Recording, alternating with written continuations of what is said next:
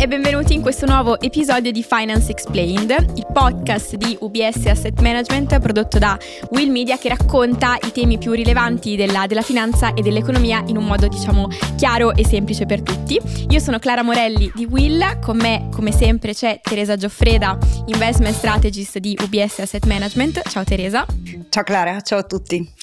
E oggi con noi abbiamo ospite il professor Innocenzo Cipolletta, presidente economista e presidente dell'AIFI, che è l'Associazione Italiana del Private Equity. Benvenuto professore. Grazie, buongiorno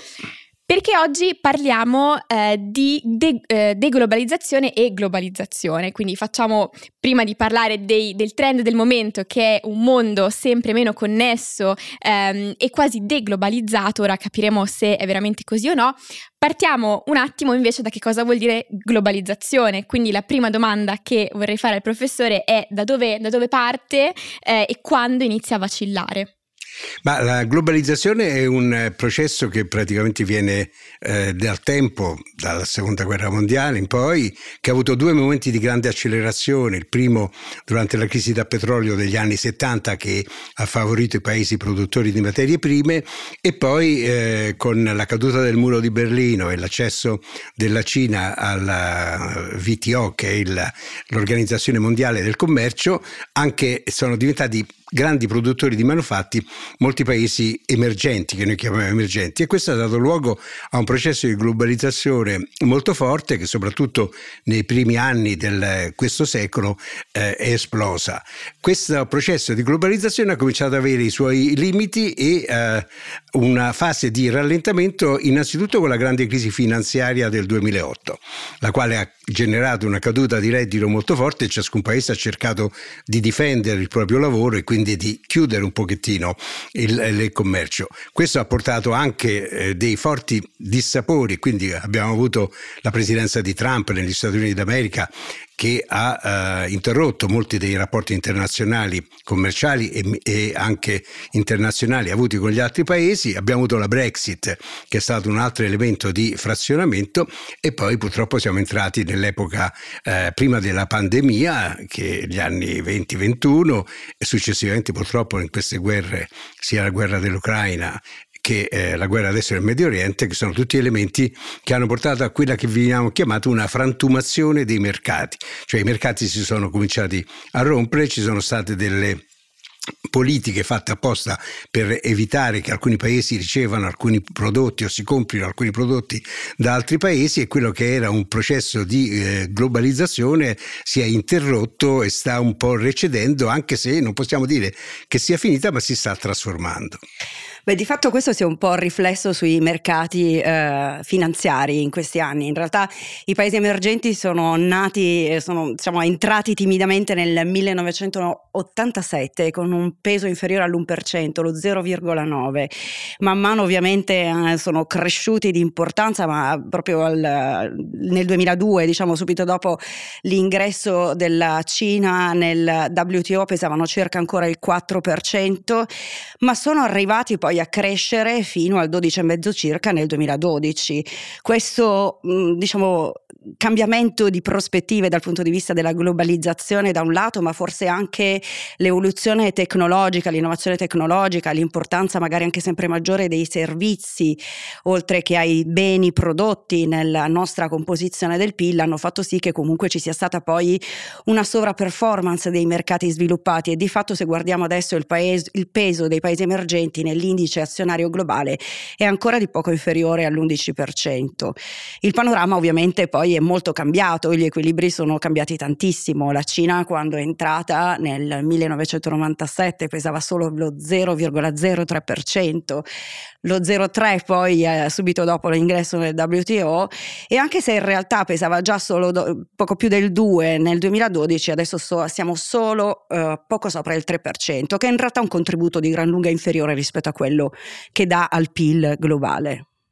Quindi quando parliamo di globalizzazione in realtà c'è una, una serie di eventi ben precisi che, che, la identificano, perché magari se non ci si riflette troppo ci sembra che la globalizzazione sia successa un po' così a caso, quando in realtà avete, hai menzionato una data molto precisa, abbiamo detto la Cina che entra nell'Organizzazione Mondiale del Commercio e poi da lì si scatenano tutta una serie di eventi che portano mh, a, al mondo che, in cui viviamo oggi. Magari poi nel rispondermi, se volete, io vi vorrei chiedere, secondo voi, se dovessimo tirare un po' un bilancio di quello che è stata eh, le, le, tutte le conseguenze di un paese come la Cina che entra nell'Organizzazione Mondiale del Commercio sui fatti economici che, che vediamo oggi. Perché avete menzionato la pandemia,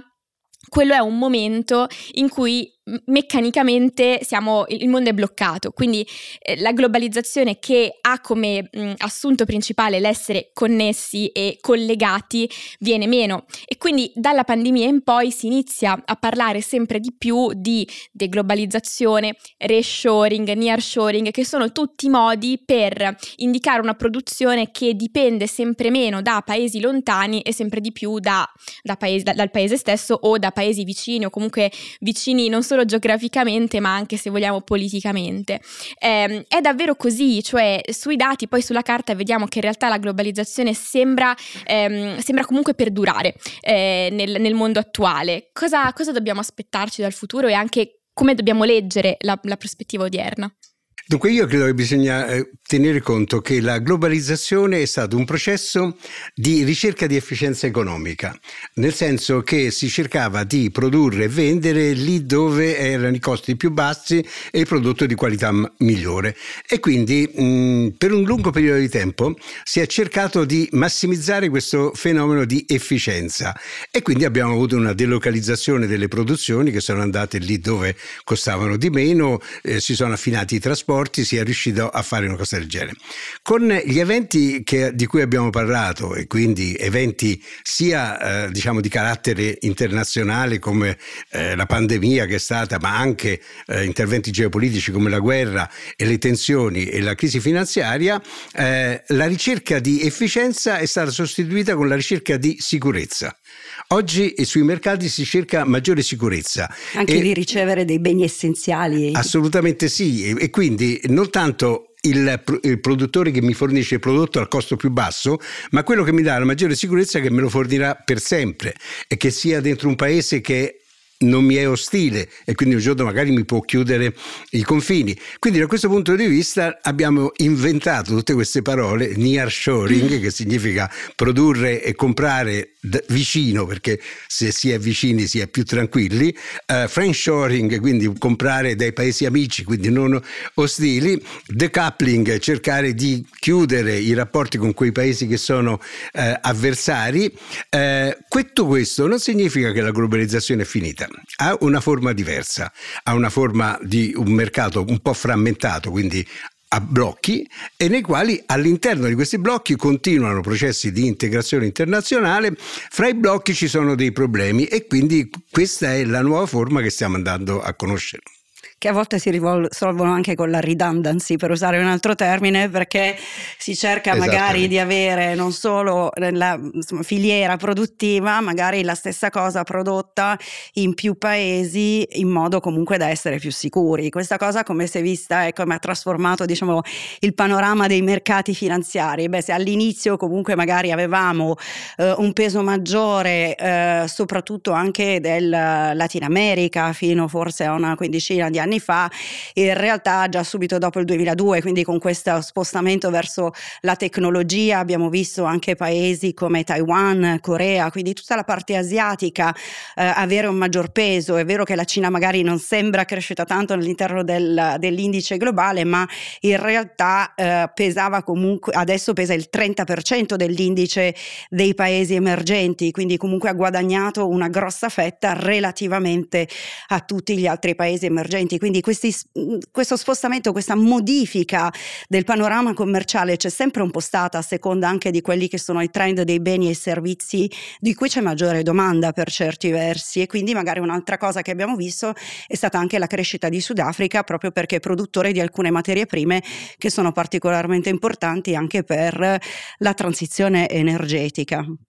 Quindi possiamo dire che la globalizzazione c'è ancora, eh, però in qualche modo, visto quello che è successo con la pandemia e tutta una serie di altri eventi che abbiamo menzionato, forse nel caso la globalizzazione non funzionasse abbiamo subito pronto un piano B ehm, e siamo più allenati, ecco, e dipendiamo meno. Forse è anche questo, no? Il tema che pensavamo di eh, poter dipendere tranquillamente da paesi lontani e ci siamo accorti che con la pandemia In realtà pan- dipendiamo ancora di paesi lontani e come diceva prima il professor Cicolletta uno dei motivi che ci spinge è anche quello economico, quindi magari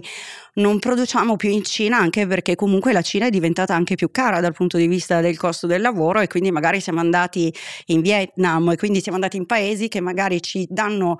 una buona qualità ma a un prezzo ancora inferiore, quindi l'offshoring, il produrre all'esterno c'è ancora ma magari in altre forme. E c'è anche l'automazione che oggi è molto forte, sta diventando molto forte, quindi sostituisce il lavoro e quindi sostituisce quell'elemento di costo per il quale si era andati a produrre fuori, quindi si sta riportando in alcuni paesi dei processi produttivi meccanizzandoli e automatizzandoli in maniera molto più marcata. E ci sarà bisogno di diverse competenze però ovviamente. Assolutamente. Eh certo, perché comunque forse per come abbiamo costruito i nostri sistemi economici eh, ci viene difficile fare a meno di tutto quello che adesso è offshoring, però forse con l'automazione e con delle nuove competenze potrebbe non essere così, potremmo eh, riuscire a dipendere sempre meno da altri paesi? No, francamente penso che dipenderemo sempre da tutti gli altri paesi. D'altra parte il mondo è interconnesso, basti pensare che oggi abbiamo un problema ambientale e questo ci riguarda tutti quanti. Se ognuno di noi eh, singolarmente volesse risolvere il problema ambientale non ce la fa, lo devono risolvere tutti quanti insieme. Quindi la connessione ci sarà, eh, però sarà un mondo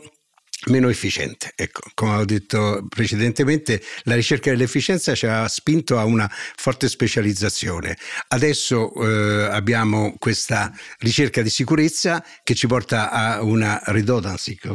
detto, cioè un'abbondanza. Facciamo le scorte, ci mettiamo la roba da parte per paura che magari non la troviamo e questo dal punto di vista economico è inefficiente perché sono le, cose, le scorte significa che ci sono dei prodotti immobilizzati che dobbiamo comunque pagare fare e da questo punto di vista significa che il mondo avrà una crescita probabilmente inferiore a quella che aveva avuto precedentemente e soprattutto un rischio di inflazione maggiore, lo abbiamo già constatato recentemente e questo è un problema con il quale ci dobbiamo confrontare.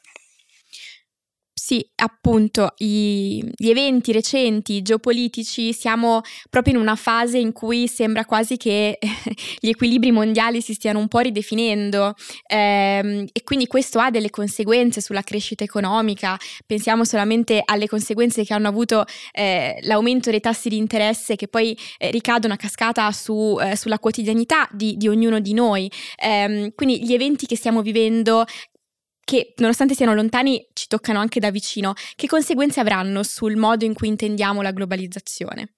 Sì, credo che noi avremo un rallentamento della crescita. Il Fondo Monetario Internazionale ha diciamo, calcolato che ci sarà una crescita inferiore rispetto a quella potenziale che abbiamo avuto. Dobbiamo ricordarci che durante il periodo della globalizzazione abbiamo avuto una grande crescita soprattutto dai paesi poveri. I paesi poveri hanno raggiunto dei livelli di vita che eh, assolutamente erano molto maggiori di quelli che avevano prima, quindi è stato un fenomeno positivo. Il, eh, il ritorno a un mondo più frattumato sarà una crescita minore e soprattutto una crescita minore per i paesi più poveri e questo è un fatto negativo. L'altro aspetto negativo ci sarà che ci sarà maggiore inflazione eh, perché essendoci delle strozzature nei processi di eh, rifornimento, eh, avendo noi creato un sistema di alternanza e quindi eh, un ventaglio di possibilità di rifornimento, tutto questo è un costo aggiuntivo che finisce per determinare una maggiore inflazione. Dopodiché